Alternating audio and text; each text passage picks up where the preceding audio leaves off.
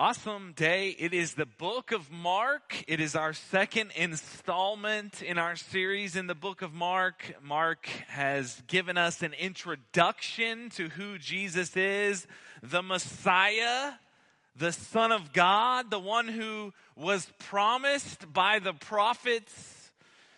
And God has given a forerunner or a herald to come before him to make way for the king. That's what we saw in the first eight verses last week.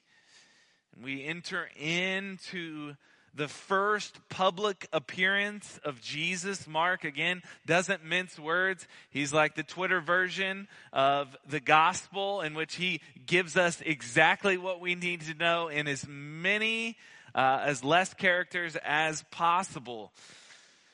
And we go to the first appearance of Christ in the book of Mark. It is his crowning, his anointing, his appointment to usher in the kingdom of God as the Messiah, the King, the anointed one who was promised.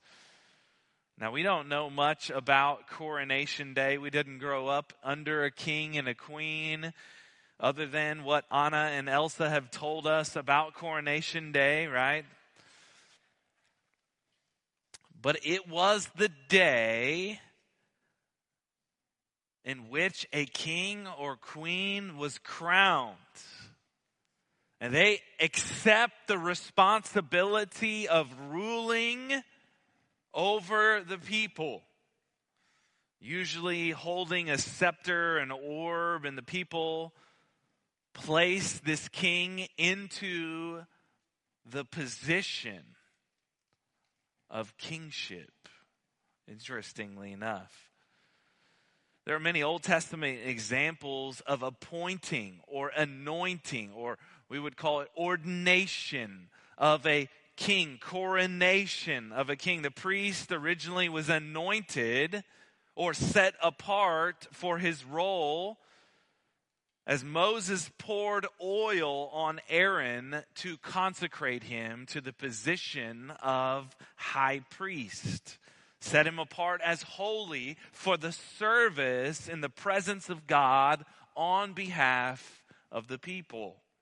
Saul and David were both anointed by Samuel as king, as God's chosen leader over his people.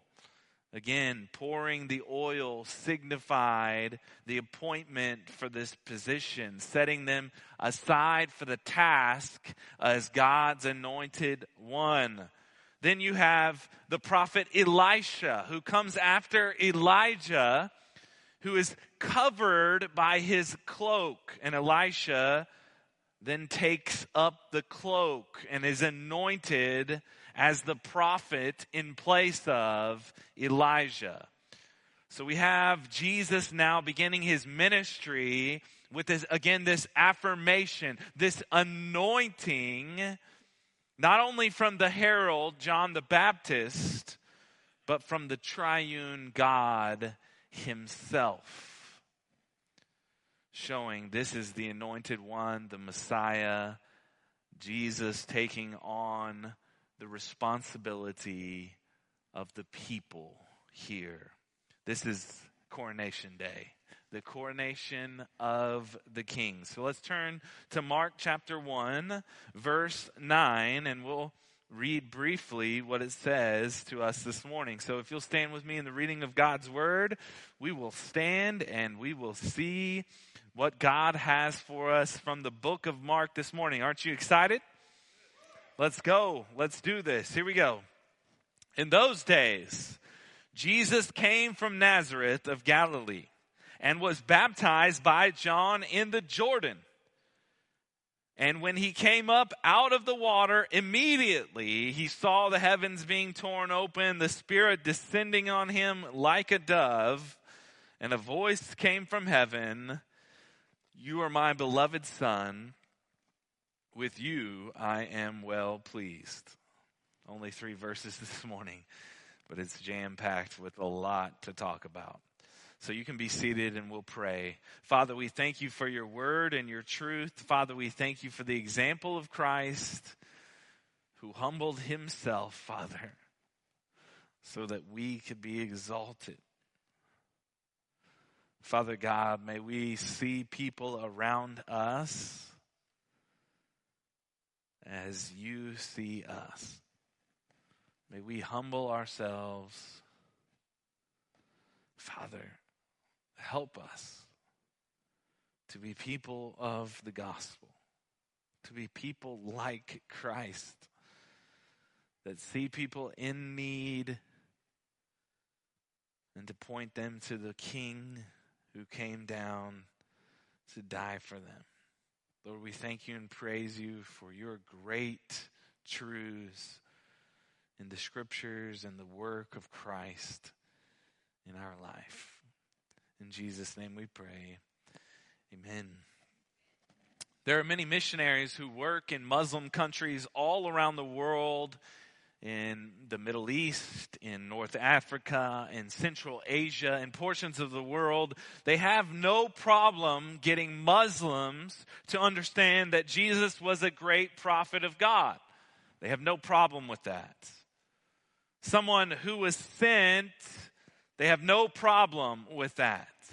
Someone who has great teachings to live by, they have no problem with that. Someone who is a in, in fact, a historical person. They have no problem with that. Someone who is held in great esteem and honor, that is not a problem for the Muslims of the world. But when it comes to Jesus being God, they cannot b- believe that. They cannot believe that the Word became flesh and dwelt among men, just as the Word of God says in the chapter 1 of John. One missionary once told me a story in which they tell the people to help them understand that God could become man. And they tell the story about a king who lived in his palace and he sat on his throne ruling the entire world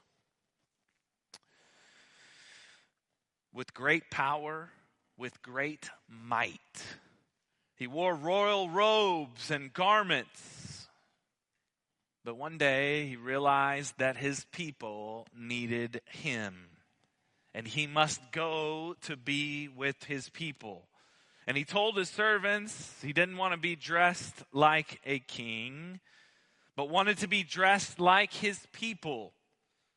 So he put on commoner clothes, pauper clothes, and walked among the people, talking to them, helping them, being one of them. But just because he placed on commoner clothes, does that mean that he stopped being king? No. Certainly not. The same is said of Christ as he came into this world 100% man and 100% God, the King. He did not stop being God just because he took on flesh, yet he identified with the people he came to save, becoming one of them so that he could save them. This is the text that we understand that he identifies with his people whom he comes to save. This is the text in which Jesus submits to a baptism of repentance. It's not that he himself is in need of repentance but that his people are in need of repentance. And he has become like them, placing himself in their shoes, putting on their clothes so he himself can save them from sin. Amen? What would you think would be a king's coronation day? Would he be elevated, receiving a crown? No, he humbles himself, receiving the blessing of God. Verse 9 In those days, Jesus came from Nazareth of Galilee and was baptized by John in the Jordan. This is our point number one this morning. The king identifies with his people. The king is now identifying with his people. Mark, again, every word of Mark is rich with, with vivid images and pictures and relationship to the Old Testament and the New Testament. It's a beautiful, it's beautifully crafted. But he begins this section with the words, in those days. In those days. Now, most likely it's a reference to the days of John when he's baptizing in the Jordan. It's six months prior John has been baptizing for six months, and after Jesus, he will baptize another six months. John's ministry was one year on the face of this earth. Then he was put in prison, and then he was beheaded by Herod. What many would think of as not a great ministry, right? His tenure wasn't that long, and yet Jesus calls him the greatest prophet to ever live. But in those days, when I read those words, it harkens me back to the days of the judges, Israel's darkest hours. If you read through the days of Judges, you'll know how wicked it actually is. How wicked the people have become. They have become like the Canaanites before them, in which God drives out the people that were so wicked. And it during the time of the judges, it was wickedness to the max. It's probably about the time in which we live today, right?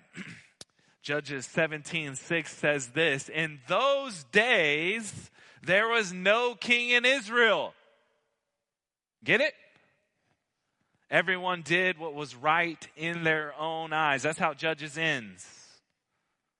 In those days, there was no king in Israel. Everyone did what was right in his own eyes. What does Mark say? In those days, there was a king. and he's coming.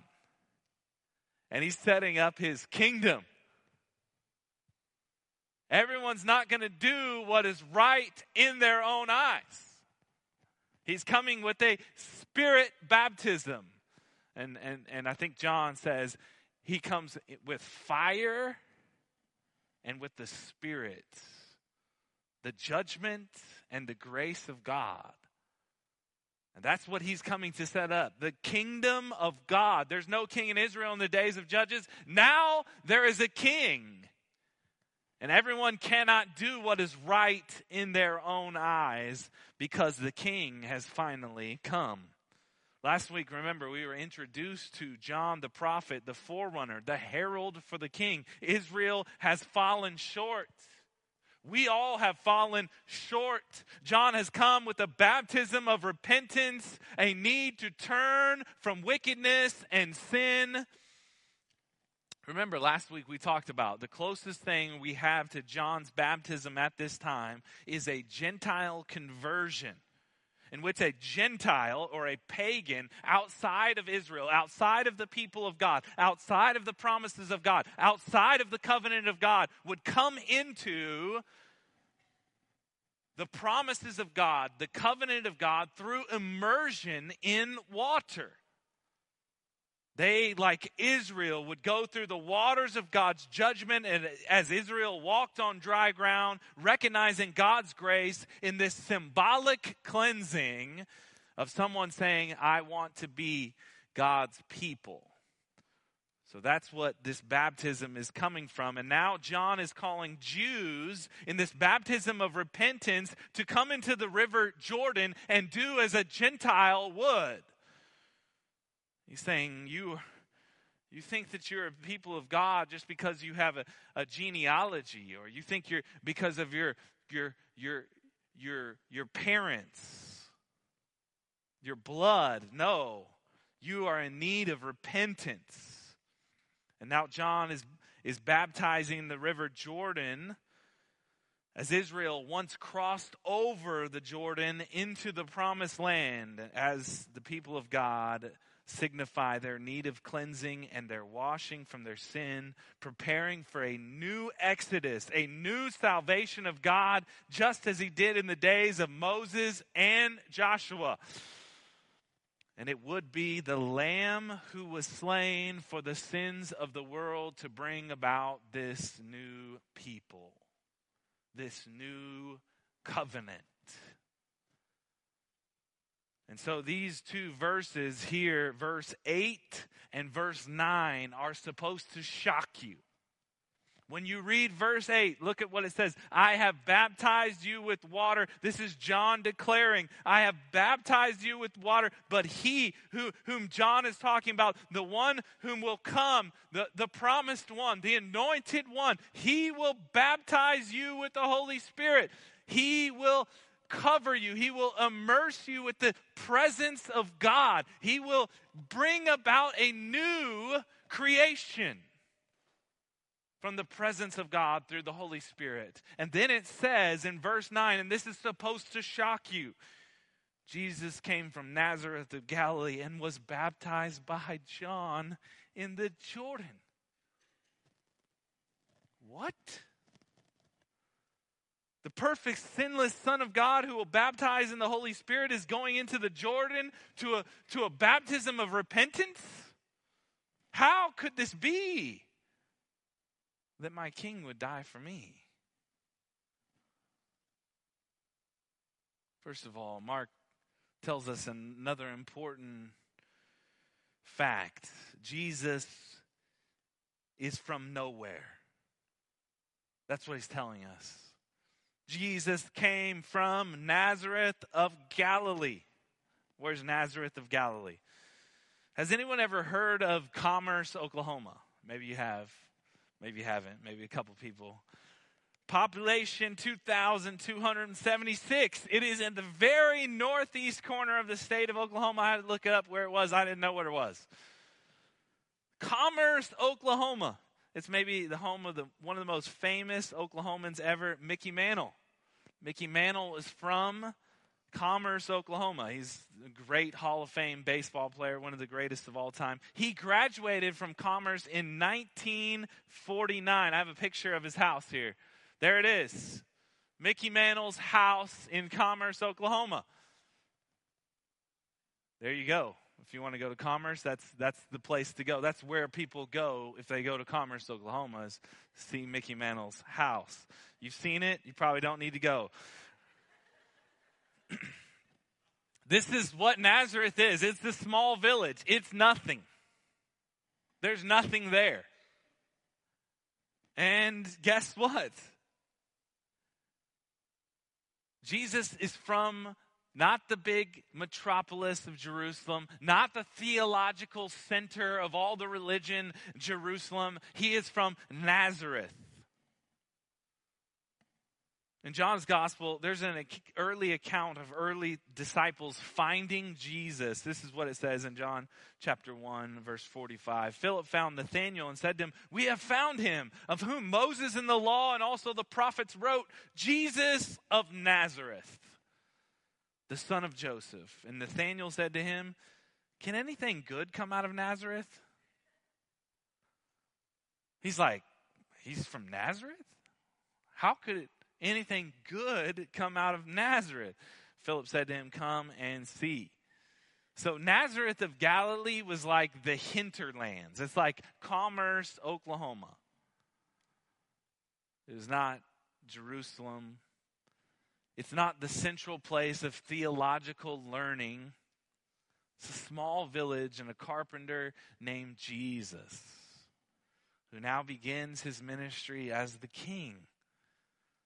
This is what was prophesied. Actually, you guessed it in the prophet Isaiah. Mark loves Isaiah, by the way.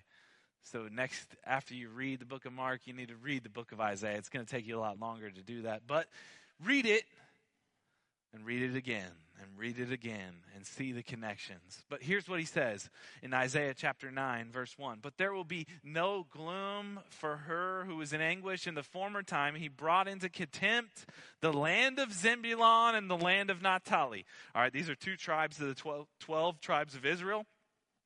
Nazareth is here.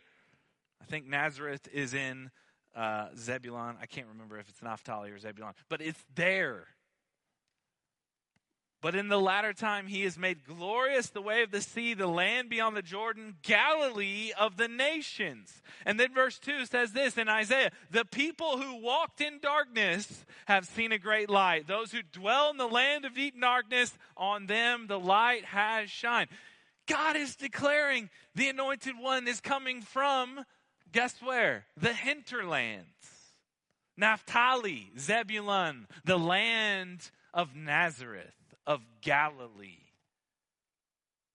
And guess what? John, Mark is re- reminding us that the kingdom of God takes the lowest, takes the poor in spirit, those that recognize they have nothing to offer to God, and he exalts them. Why? That's what God did with the anointed one, Jesus Christ. Jesus is actually modeling for us what it looks like to actually follow Him. A humble and contrite spirit. And Matthew tells us that John, so Jesus comes to, to the Jordan River to be baptized by John in a baptism of repentance, and John says, No, I don't want to do that. I know who you are. Matthew tells us in, in 3, verse 14, John would have prevented him saying, I need to be baptized by you, and you come to me. But Jesus answered him, Let it be so now, for thus it is fitting for us to fulfill all righteousness. Then he consented. So, why did Jesus take on the baptism of John? Well, Matthew declares to us that Jesus said it was to fulfill all righteousness.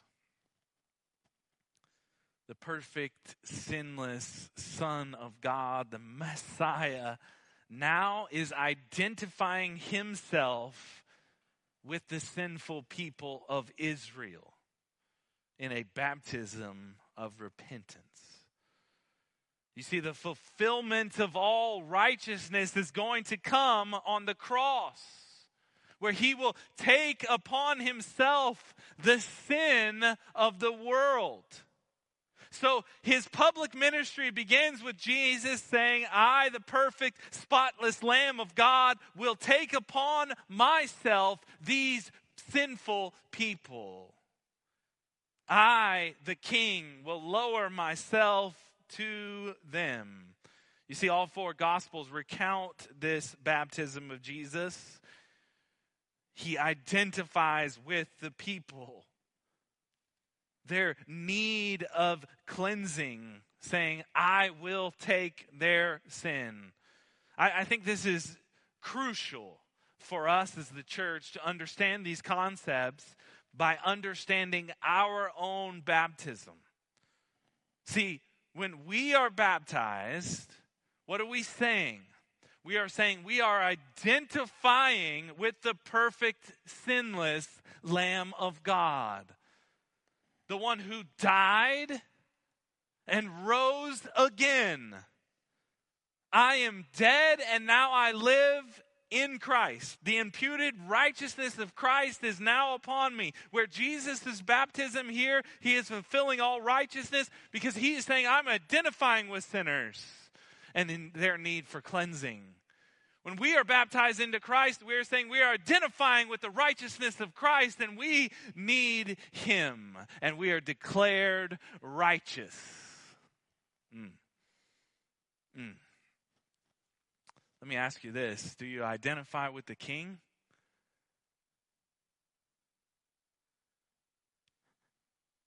Have you gone undergone a baptism signifying that your king has paid for your sins? And if you have, do you understand the major significance of that. And look at the pictures we get from Mark in, in verse 10. And when he came up out of the water, immediately he saw the heavens being torn open and the Spirit descending on him like a dove.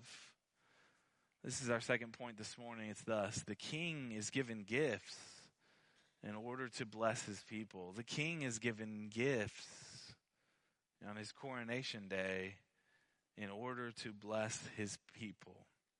He begins verse 10 when he came up out of the water there's significance here because it is immersion right? That's we as baptists love our immersion. That's where we get this right? The significance is jesus was immersed in the water. He came up out of the water. And when he came up out of the water immediately this is mark's great term. He loves this term. Immediately he saw the heavens being torn open literally ripped apart.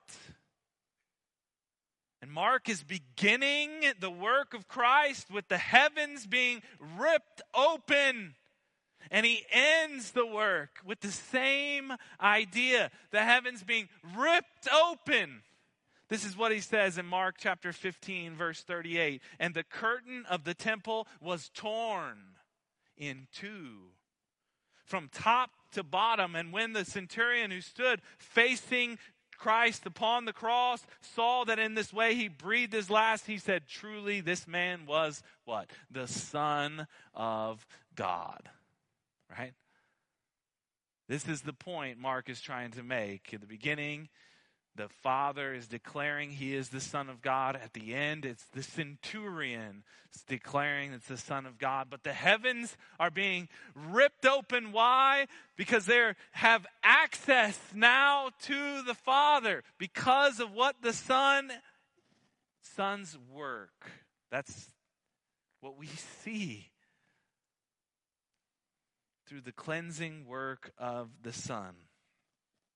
And this, again, is, is prophesied about in Isaiah. Isaiah 64 1. Only if you would tear, rip open the heavens and come down so that the mountains would quake at your presence. Only if you would come down. Only if you would tear open the heavens and come down, Lord. It's interesting when uh, when God's people are uh, coming up out of Egypt, they go to Mount Sinai, and God tells the people, Consecrate yourself, for the Lord will come down upon the mountain. He's saying, Get ready, the Lord's coming down.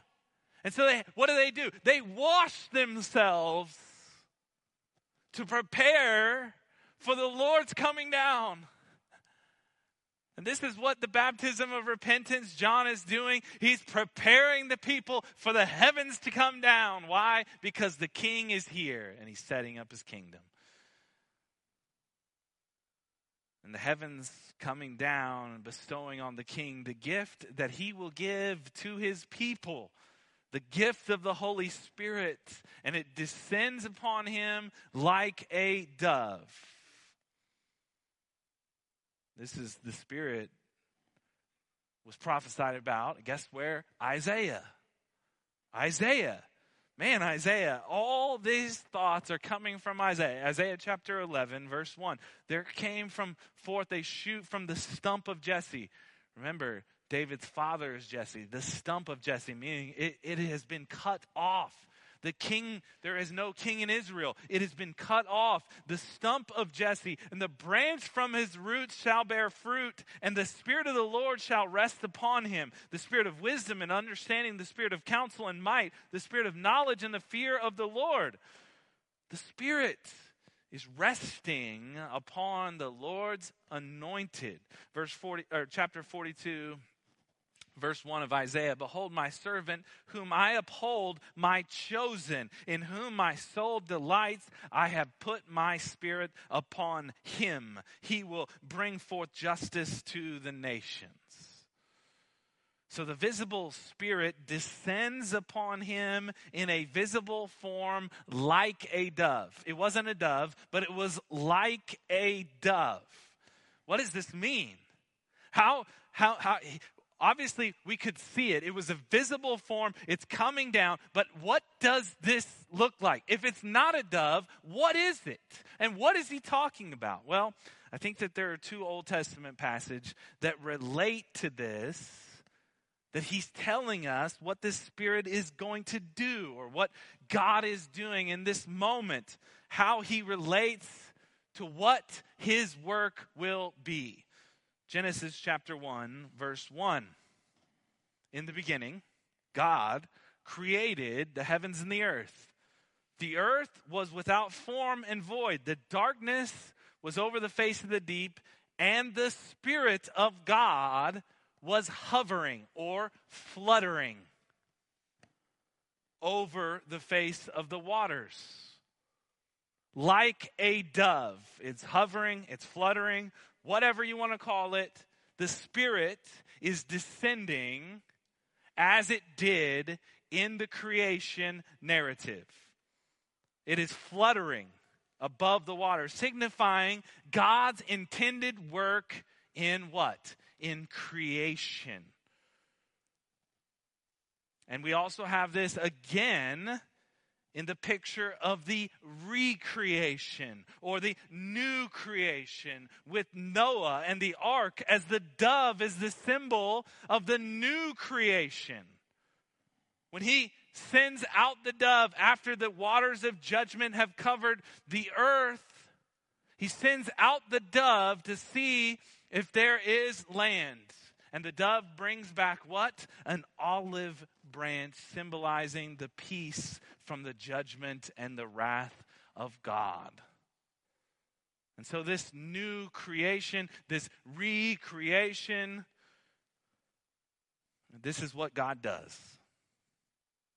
Through the judgment upon Christ, how he will take it upon the cross, God will create new creations through the Spirit of the living God the pictures of the judgment and the wrath for sinners poured out upon Christ, Him taking it upon Himself in order for the heavens to be made open and the Spirit to descend upon people. He is baptizing people in the Spirit of the living God so that what? So that they can be new creations created in the likeness of Christ. Paul doesn't just make this stuff up, does he? He gets that from the Word of God. You are a new creation, created in the likeness of God through Christ. Amen? Through the Holy Spirit, in which dwells inside of you. 2 Corinthians 5:21 Paul says for our sake he made him to be sin who knew no sin so that in him we might become the righteousness of God. He made him to be sin who knew no sin, that we might become the righteousness of God. What amazing truth. We receive the Holy Spirit on what basis? Because he identified with sinners. He died on the cross for sinners, and we are declared righteous. Why? Because we identify with him in his righteousness. What an amazing truth. The Holy Spirit is given to us on the basis of the righteousness of Christ. Oh, people of God, live with thankful and grateful hearts, being reminded of God's great love for you. Do not grieve the Holy Spirit. Do not grieve the Holy Spirit, whom He has given and purchased with His blood.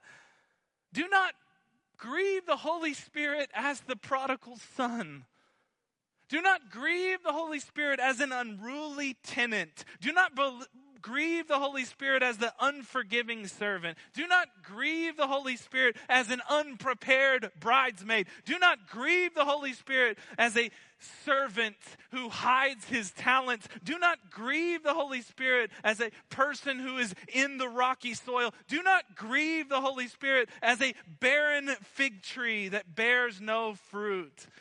Be the faithful servant who finds the treasure and his joy, he sells all that he has in order to buy the field. This is Jesus and the kingdom of God. This is what we're talking about. Do you know the treasure that you have in Christ? The sacrifice of the king to buy you back from Satan himself. Don't go and squander the gift that he has given to you. Do not grieve the Holy Spirit of God by living in the filth of sin. Repent, for the King has died for you and now wants you to live with him. Turn from your old ways and allow the Spirit of the living God to lead your life because you are a new creation created in Christ Jesus. Verse 11 And a voice came from heaven You are my beloved Son. With you I am well pleased. Let's read the whole text. In those days, Jesus came from Nazareth of Galilee he was baptized by John in the Jordan. And when he come up out of the water, immediately he saw the heavens being torn open and the Spirit descending on him like a dove, and a voice from heaven, You are my beloved Son. With you I am well pleased. This is point number three this morning. The king is, the is affirmed as the ruler. It's the voice of heaven, the Spirit, it's the triune God affirming the kingship of Christ, affirming his appointment as the Messiah, the anointed one. It's the affirmation that this will be the one to pay for the sins of the world. He is the divine king. He is one in nature with God, co eternal, co equal with the Father. Speaking of the anointed one, we talked about this last week from Psalms. Psalms declare in Psalm chapter 2 that the Messiah will be the Son of God. Psalm 2 7 I will tell of the decree. The Lord said to me, You are my Son. Today I have begotten you.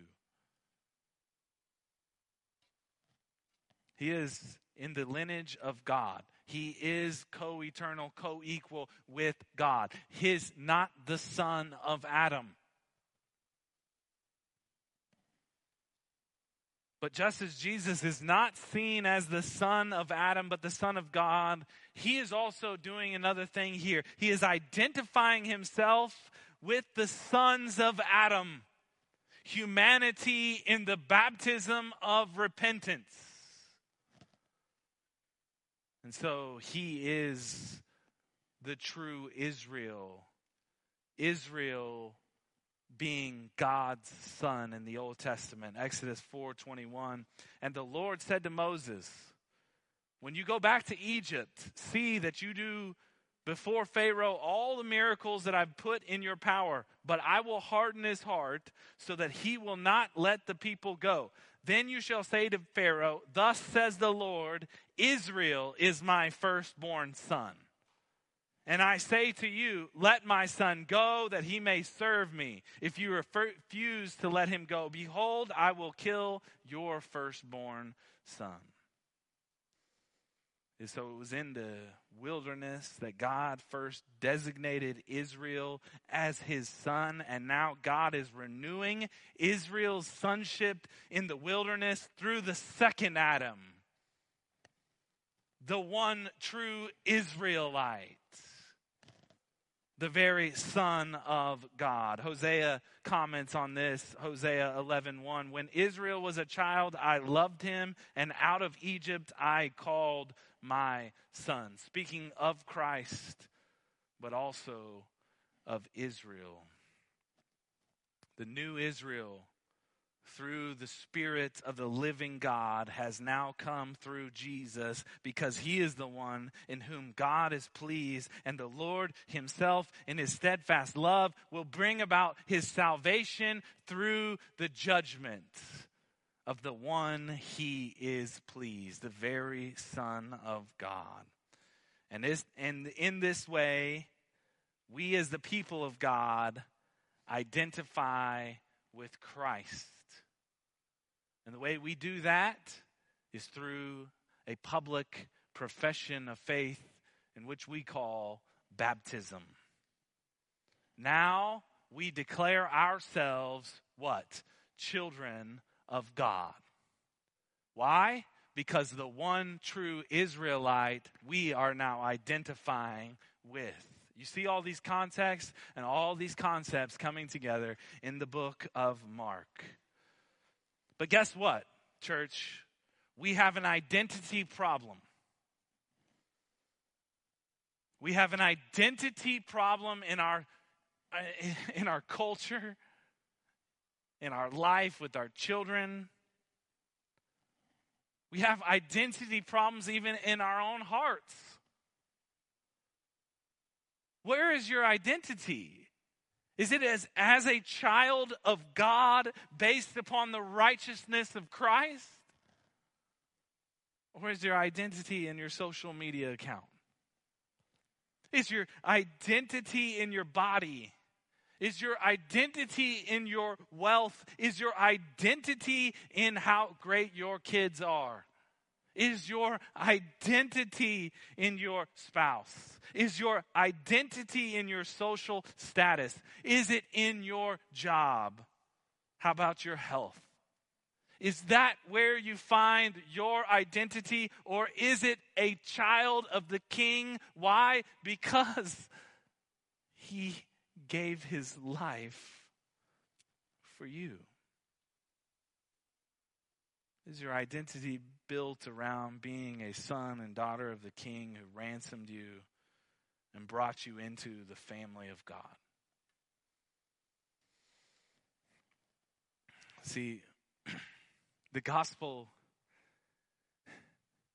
it not only saves you, but it also transforms you. And the reason I say this is because when you understand the depths of what Christ has done for you, then your life has changed. All you can do is live for the glory of God, turn away from your filth, and walk in the righteousness of Christ. That is what the gospel does. But the depth of what he has done for you, you have to search it in the scripture. You have to find it in the scripture. You have to ask the Lord to reveal it to you in the scriptures. It doesn't just wake up one day and say, I understand who Christ is fully. I understand the gospel and I want to live for him fully. No, no, we have, we, he wants us to seek him. He wants us to find him. He wants us to be the guy who finds the treasure and is willing to sell everything that we have because we know how great a treasure it is. So that's my call for you this morning is to live for the glory of God.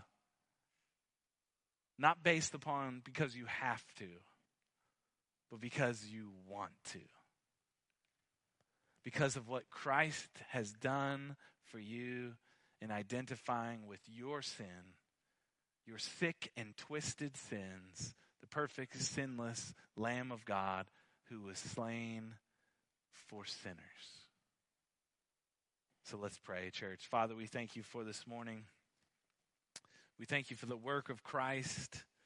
We thank you for the identity that he took on as the sinful people.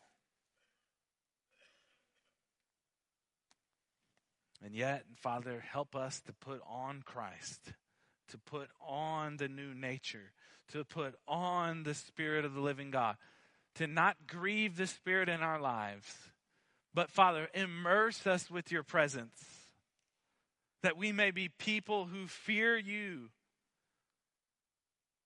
with our life, that we live for the glory of God because you are worthy. Father, we thank you for this church and we thank you for all of the people in it. We thank you for their life and we pray, Father, for their protection against the, the world and all the things that are trying to um, take them out. And Father, we pray that we, as like Christ, would humble ourselves in saying, I need the Spirit of the living God. I need God's guidance and His leadership in my life. In Jesus' name we pray. Amen. We're now moving into a time of invitation. If you'll stand with me, uh, the altar is open. There are pastors who would love to spend the next few minutes of their time praying for you. And uh, Lord knows we all need prayer. But the altar is open for all of us to come and, and ask the Lord to change our hearts, to be led by the Spirit of the living God in areas that need to be cleansed, need to be washed. The Spirit to have full control in our lives. Let us do that right now. Let us pray to the Lord. Give thanks for His work, as well as ask Him to do a new work in our hearts and mind today.